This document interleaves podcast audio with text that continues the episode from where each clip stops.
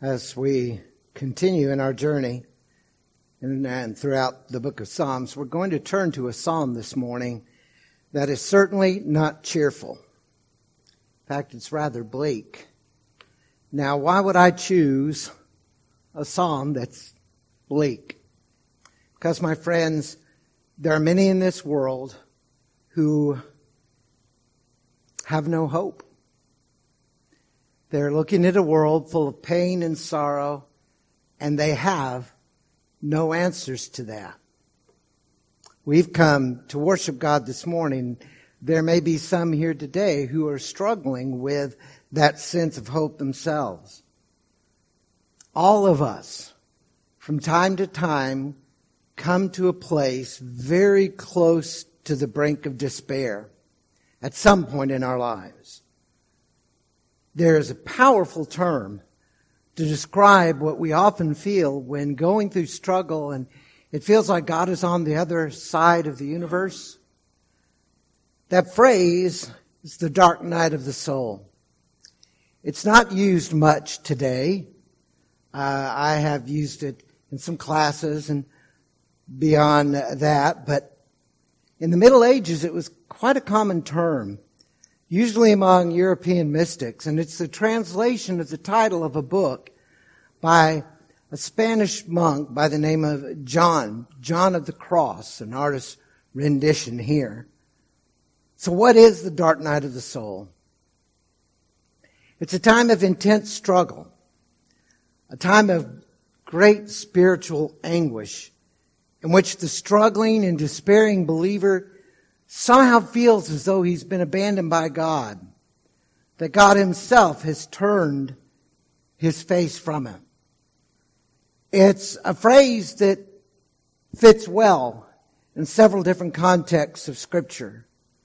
It describes the heart of Job as he struggles to understand why he's lost his family, why he's lost his goods, why he's lost his health. It describes Elijah in the wilderness after having defeated over 400 false prophets. He was then in the wilderness hiding because Jezebel wanted his life. And he cries out to God, I'm the only one. And he asks God, why don't you take me?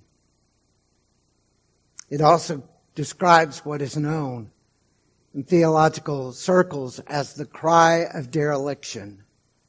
You may not be familiar with that term, but you're familiar with the cry. It is our Lord Jesus Christ when he hung on the cross and the only time in his entire life he directly addressed God the Father with anything but Father. My God, my God, why have you forsaken me? And it's a term that fits the psalm well today. We'll be looking at a psalm that is categorized as an individual lament. This is not a lament that all of Israel shares. This is the brokenness of one man. Now, most psalms of lament end with a note of confidence, end with a note of praise, but not this one. Tremper Longman has said that Psalm 88 is one of the bleakest of all the prayers in the book of Psalms. I wanted to prepare your heart for that. But now if you would stand as we look at Psalm 88 and try to understand what it has to teach us today. The psalm is attributed to a man named Heman an Ezrahite. Uh, he's noted and believed to be one of the, the people mentioned in the book of Kings. But hear what he had to say. O Lord, the God who saves me, day and night I cry out before you. May my prayer come before you. Turn your ear to my cry. For my soul is full of trouble and my life draws near the grave. I am counted among those who go down to the pit. I am like a man without strength. I am set apart with the dead, like the slain who lie in the grave, whom you remember no more, who are cut off from your care. You have put me in the lowest pit, in the darkest depths. Your wrath lies heavily upon me. You have overwhelmed me with all your waves. You have taken from me my closest friends and have made me repulsive to them. I am confined and cannot escape. My eyes are dim with grief. I called you, O Lord, every day. I spread out my hands to you. Do you show your wonders to the dead? Do those who are dead rise up and praise you? Is your love declared in the grave, your faithfulness in destruction? Are your wonders known in the place of darkness or your righteous deeds in the land of oblivion? But I cry to you for help, O Lord. In the morning my prayer comes before you. Why, O Lord, do you reject me and hide your face from me? From my youth I have been afflicted and close to death. I have suffered your terrors and am in despair. Your wrath has swept over me. Your terrors have destroyed me. All day long they surround me like a flood. They have completely engulfed me. You have taken my companions and loved ones from me. The darkness is my closest friend. God bless the reading of his word. You may be seated. A painful psalm and one we need to hear, particularly when we find ourselves in the state that the psalmist is in, when we come to that moment when darkness is your closest friend. You see, looking at this psalm, we find a man who cried out in, to God in despair. And it is a hard psalm to read. It's a hard psalm to hear. This is not on the top of anybody's devotional reading, but it challenges us. You see, I believe, like the psalmist, we must honestly face the time of pain in our lives. We can put a happy face on. We can use the religious words people expect us to use. We can say the praise of the Lord's hallelujah, but there comes a moment in time when we need to look at the pain and we need to open our hearts and we need to understand so looking at this man and his situation, listening to his words, hopefully we can find understanding for the times we face the dark night of the soul.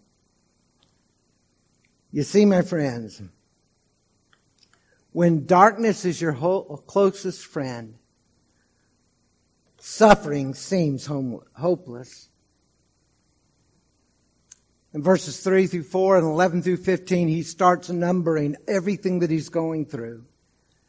And when we look at this man and we hear what he has to say, the psalmist seemed to be uh, facing a lifelong threatening illness.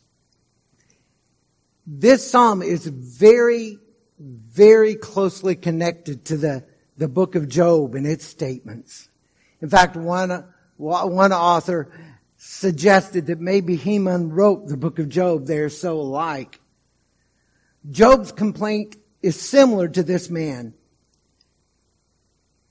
But his affliction and his trouble came in his old age. Here the psalmist is saying his affliction has lasted throughout his life. And he now seems to say, and I know this is an anachronism, they didn't use this term, but he seems to have one foot in the grave. He is at the point of dying. He knows he doesn't have long if God doesn't do something to rectify this. And it's crucially important that we acknowledge something here. Throughout most of the Old Testament, there was not a lot of hope in life after death. Now I know there are high water marks. David wrote in Psalm 23, I will dwell in the house of the Lord forever. Job himself, the 19th chapter says, I know that my Redeemer lives and I will see him in my own flesh. But for the most part, death to the Old Testament saint was Sheol. At best, a shadowy kind of existence. There wasn't a lot of hope that there after this life there would be a place of bliss and glory and hope. The thing that changed, folks, is Christ and the resurrection. He gave hope. And He is our hope.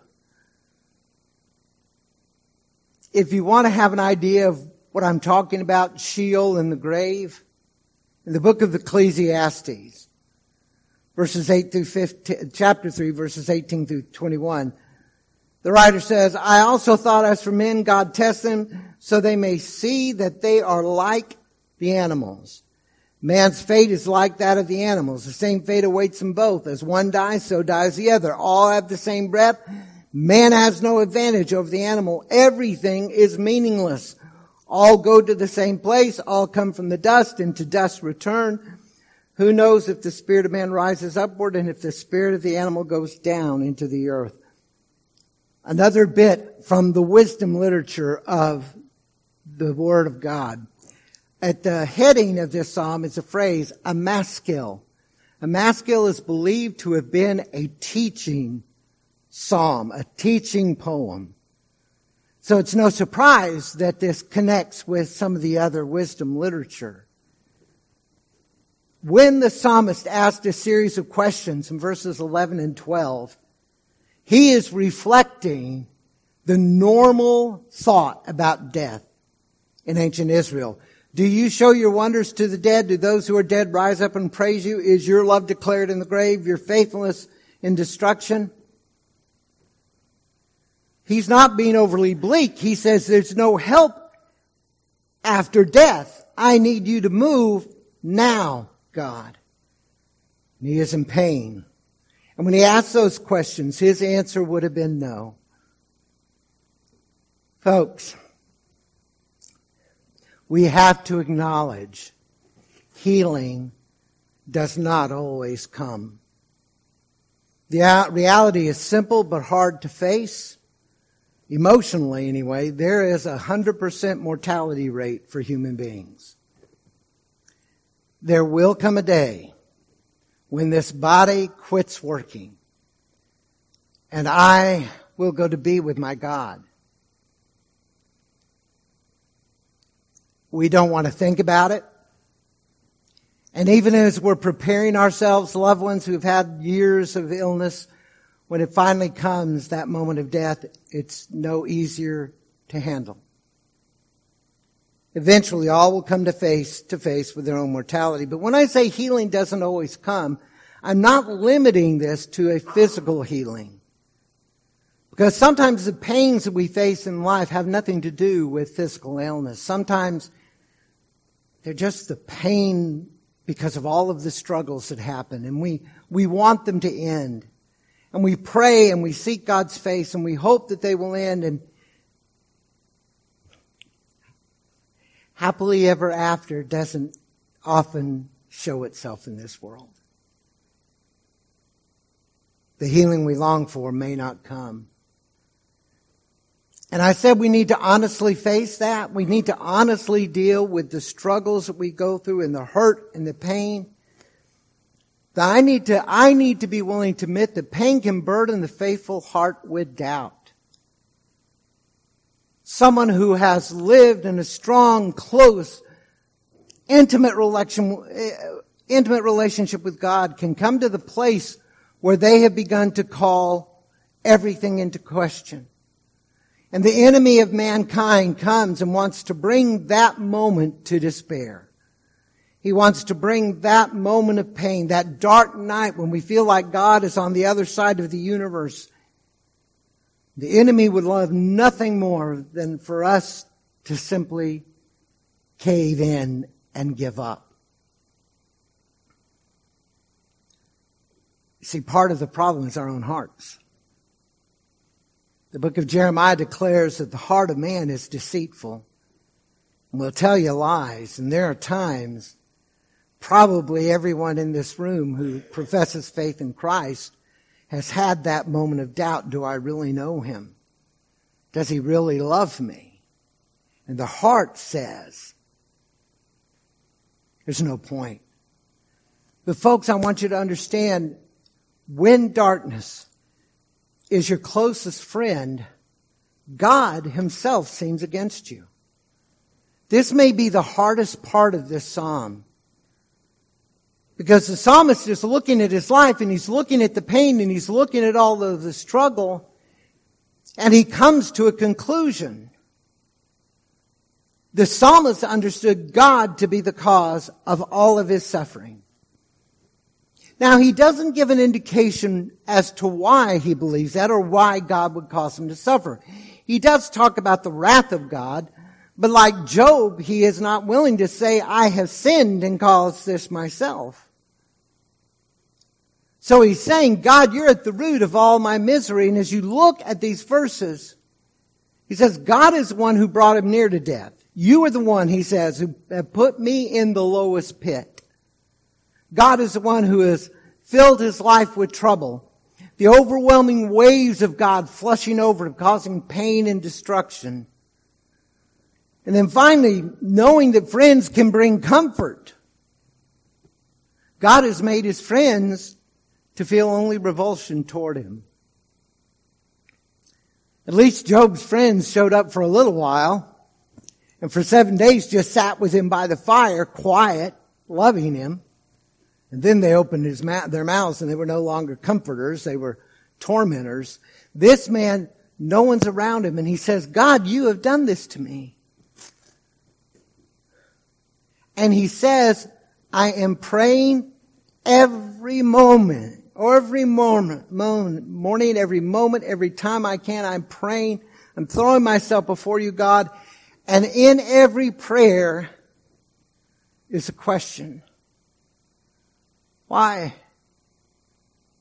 Why aren't you helping me? Why aren't you getting rid of this problem for me?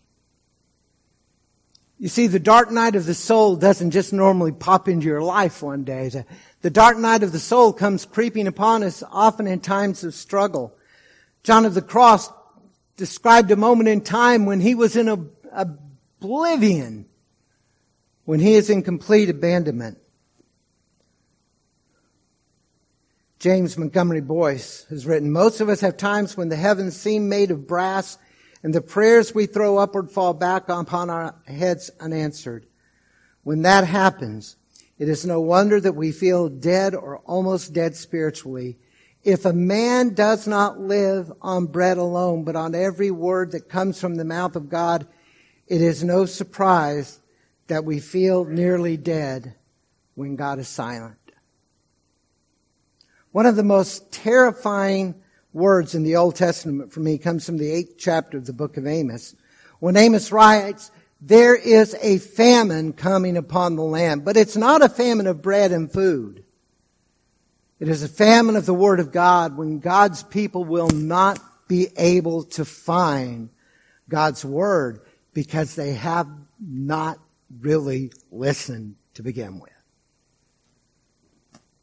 God, I don't understand what's happening and, and, and can quickly turn into God, why have you abandoned me? Looking at Job.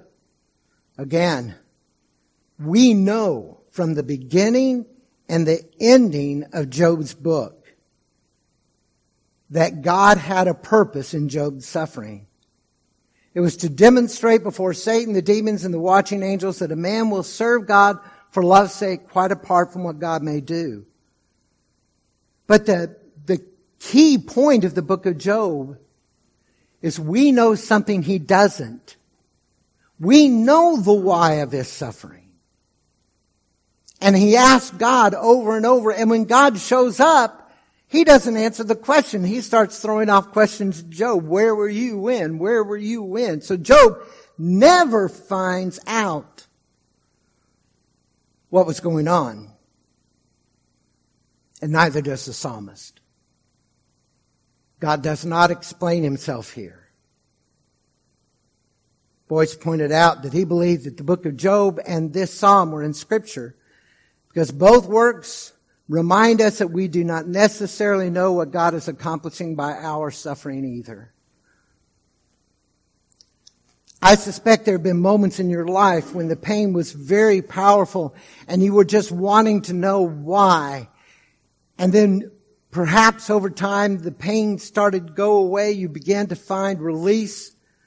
And maybe to this day, years after, you still don't know exactly what God was doing. What the psalmist didn't understand, what Job didn't understand was that God was moving in their lives. Constantly moving in the lives of his people. But we just can't always see the how or the what of what he's doing. And so we struggle and we have pain. And the idea that God might be against us sap us from strength. Without a clear understanding that God is with us and the, the pain and the grief and the hurt has dimmed that truth. Without that, we find ourselves at that brink of despair. Because if God really is against us, who can be for us? Who can ever help us? And that leads us to the next truth that we see here, the next reality of what we have to face. You see, when darkness is your closest friend, friends seem to abandon you. When darkness is your closest friend, even those who love you seem gone. Now the psalmist is very clear here. He declared that friends, his friends, had turned from him. Like Job's friends, who are convinced that Job is suffering because of his sin, this man's friends have deserted him and are repulsed by him. And yes, God, he says, you're the one who caused it. But they look at him and the only thing they can understand, you are suffering because somehow you failed, somehow you sinned. All throughout the book of Job, just repent. Job, just repent. He could have taken the easy way out, the popular way out and said, okay, I repent. But that wasn't the problem. Here, he is struggling and people who were close to him are no longer close to him. And folks, the idea that you are suffering because of your sin was a prominent thought within the Old Testament. They couldn't think of any other way, any other thing that would be true. If I'm suffering, somehow I have failed God. Somehow I have denied my faith. Somehow I have broken contact with God. And so his friends are saying, we're not going to have anything to do with you. Now, Job's friends are telling him, repent. But again, you and I know a secret, don't we? If you read the book of Job, you know that Job isn't suffering because of sin.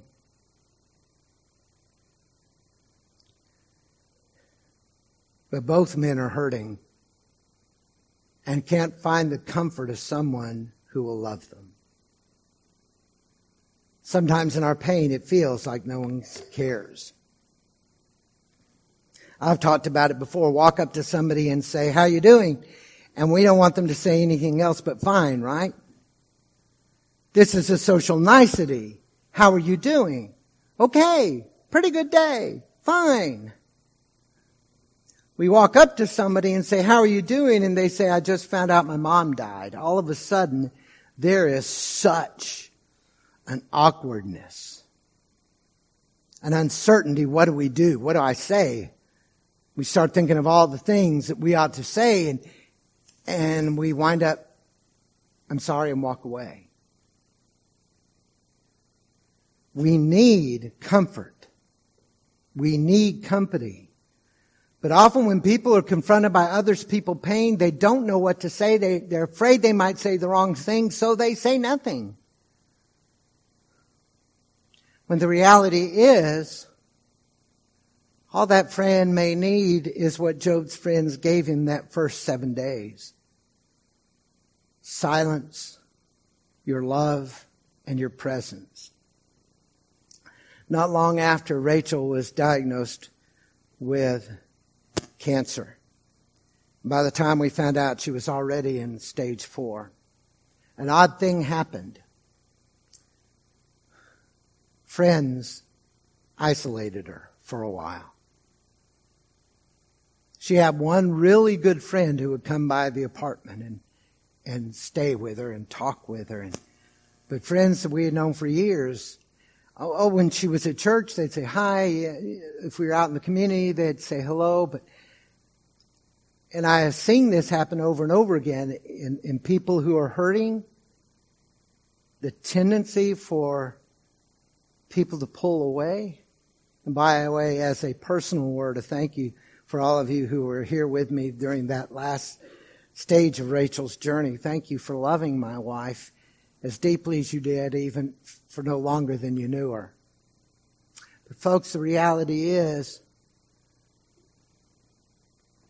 maybe it's not that people don't care. Maybe they just don't know what to say and do. But it doesn't matter if they're uncomfortable and afraid to address it, if they're uncomfortable and afraid to say anything because they might say the wrong thing.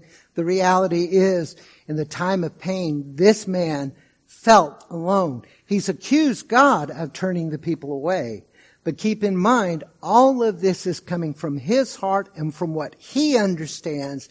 And the only thing he can understand is, God, you have left me here on my own. And folks, when you're hurting, loneliness adds to the burden of struggles. We spent a good while in the book of Galatians, didn't we? A while back.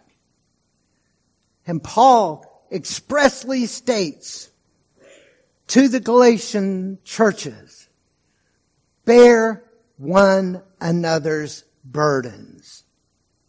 Why is that within the Word of God? Because we can't always bear our burdens alone. We need someone who will walk alongside us, who will take us by the hand, who will love us, hug us, just say, I'm sorry with their hearts and their eyes and I'm here.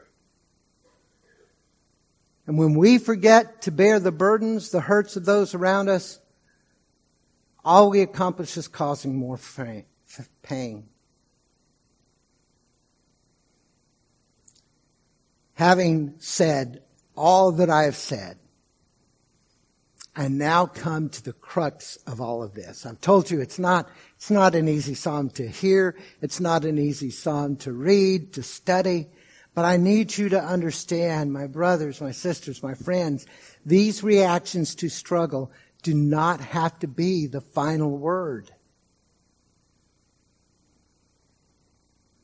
It may seem that we're hopeless. It may seem that God has abandoned us. It may seem friends don't love us. But that's not all we can learn from this man. Because folks, when darkness seems to be your closest friend, I want to tell you hope is still possible.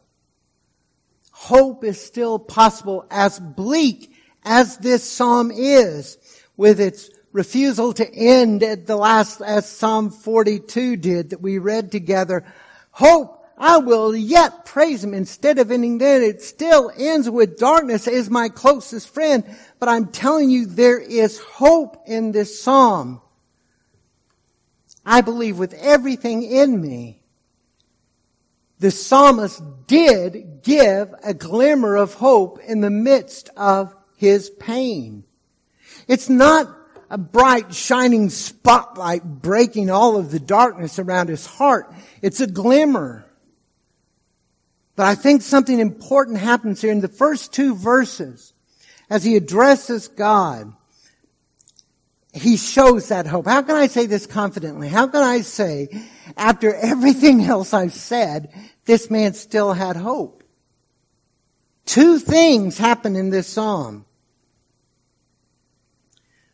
First of all, he called the Lord the God who saves me the God who saves me. By doing this, he shows that he still had hope that the Lord himself, the God of his salvation, would come to his aid. He says, I know you have saved me in the past. And he's saying, I believe that you are still the God who saves me. You still give me hope in the midst of all of this. I'm not going to let go of that hope. the second thing that points to this hope he has? He never quit praying. He never quit. Folks, the reality is sometimes when we're in trouble and we're struggling and we pray and we don't get an immediate answer, we just quit. We give up. We give in to the despair. This man says, morning and night, I am praying. I am seeking your face constantly. I'm not going to stop. I am going to keep on crying out to you, God. Because I do believe you are the God of salvation. You are the God who cares. I can't see that right now. But I'm not going to give up on you. Willem van Gemeren said the very frequency and insistency of prayer marks the psalmist as a godly man who believes in the Lord's righteousness and fidelity to his own.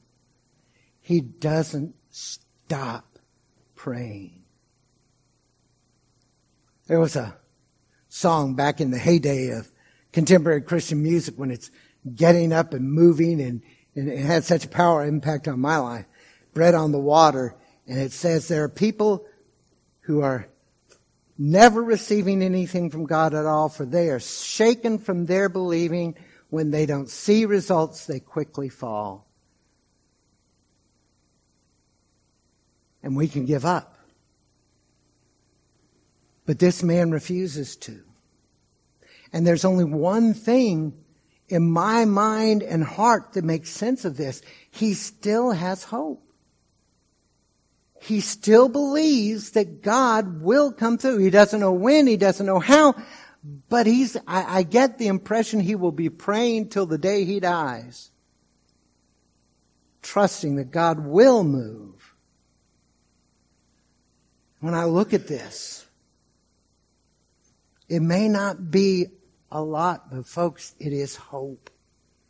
A hope that is built on the idea that God is a God who saves, the covenant Lord of Israel, the God who loves his people. I'm here to tell you a conviction that God does care can grant us strength when everything seems wrong. Elijah in the wilderness. He's prayed what I have referred to as the suicide prayer. Lord, just take me now. I am the only one who left who's left. And then there's a whirlwind and there's lightning and there's earthquake and all of this. And the, the writer of Genesis makes it clear the voice of God wasn't in it. But all of a sudden, he hears the still small voice of God who says, Elijah, you're not alone. There are many who have not turned their back on me. And the impression is, you're not alone. Look, I'm here. I'm talking to you right now. And Elijah had the strength to get up and leave the wilderness and then go and still do amazing things in the name of God. When Christ spends one of his loneliest moments of his life in the Garden of Gethsemane. Three different times he goes back to find the disciples sleeping when they, he asks them to be praying. And he even seems to understand the spirit is willing, but the flesh is weak.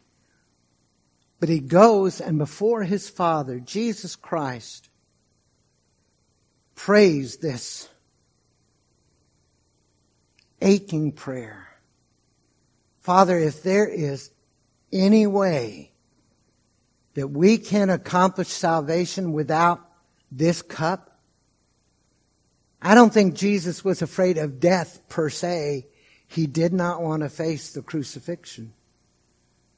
He did not want the shame of dying a criminal. He did not want all of that. He says, if there's any other way, please let it pass. But in faith, he said, but what I want isn't important. Father, your will is. And even on the cross, when he cries out, my God, my God, why have you forsaken me? He ends this prayer on the cross with a bold, it is finished. Father, into your hands I commend my spirit. For Jesus knew the Father was still welcoming him and loving him. Strength. Then there's God's promise for us. I hope you will hold on to this. If you underline in your Bibles, if you haven't done so by now, you need to. Romans 5 8. In those moments of despair, when there has been pain, when there has been hurt, and I have questioned the very love of God, I am reminded that God's Word says God demonstrates His own love for us in this. While we were still sinners, Christ died for us.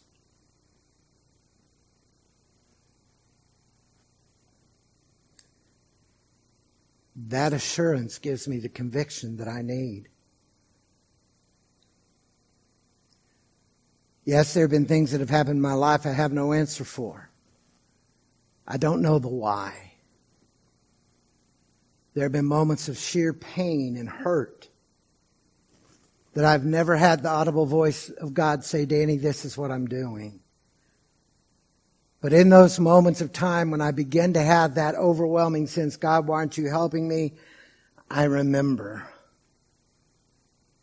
at my weakest, at my worst, at my moment of rebellion, shaking as it were my fist in the face of God, God said, Danny, I love you so much.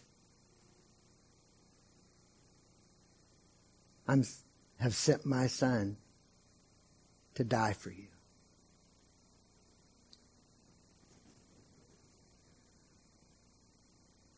The realization of an eternal hope that is given God's people can grant the strength needed in dire times.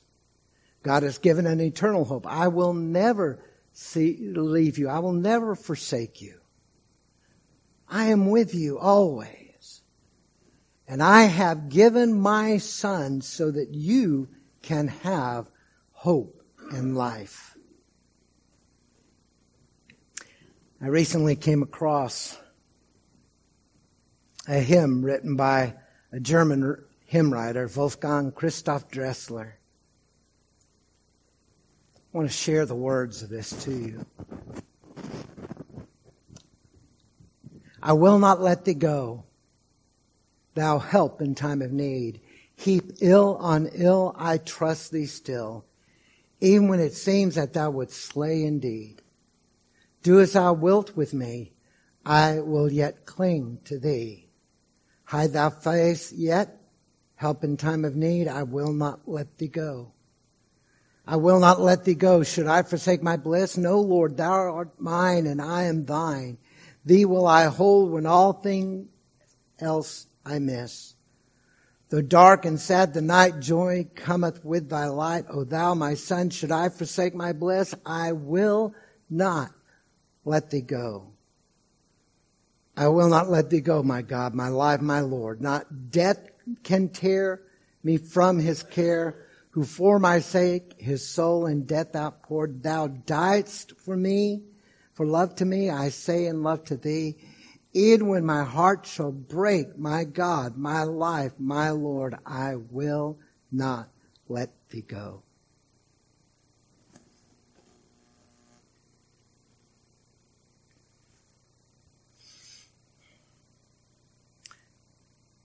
You love me, and you have proved it to me.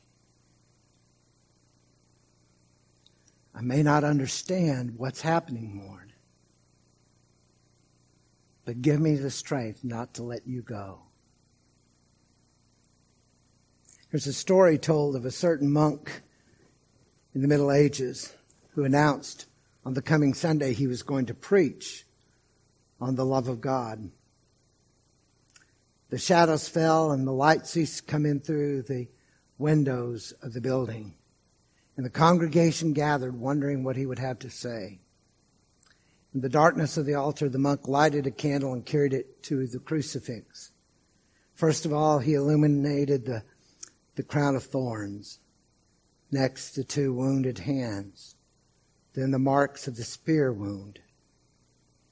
And in the hush that fell, he blew out the candle and left the chapel. The most amazing sermon about the love of God ever preached. It's on a Roman cross.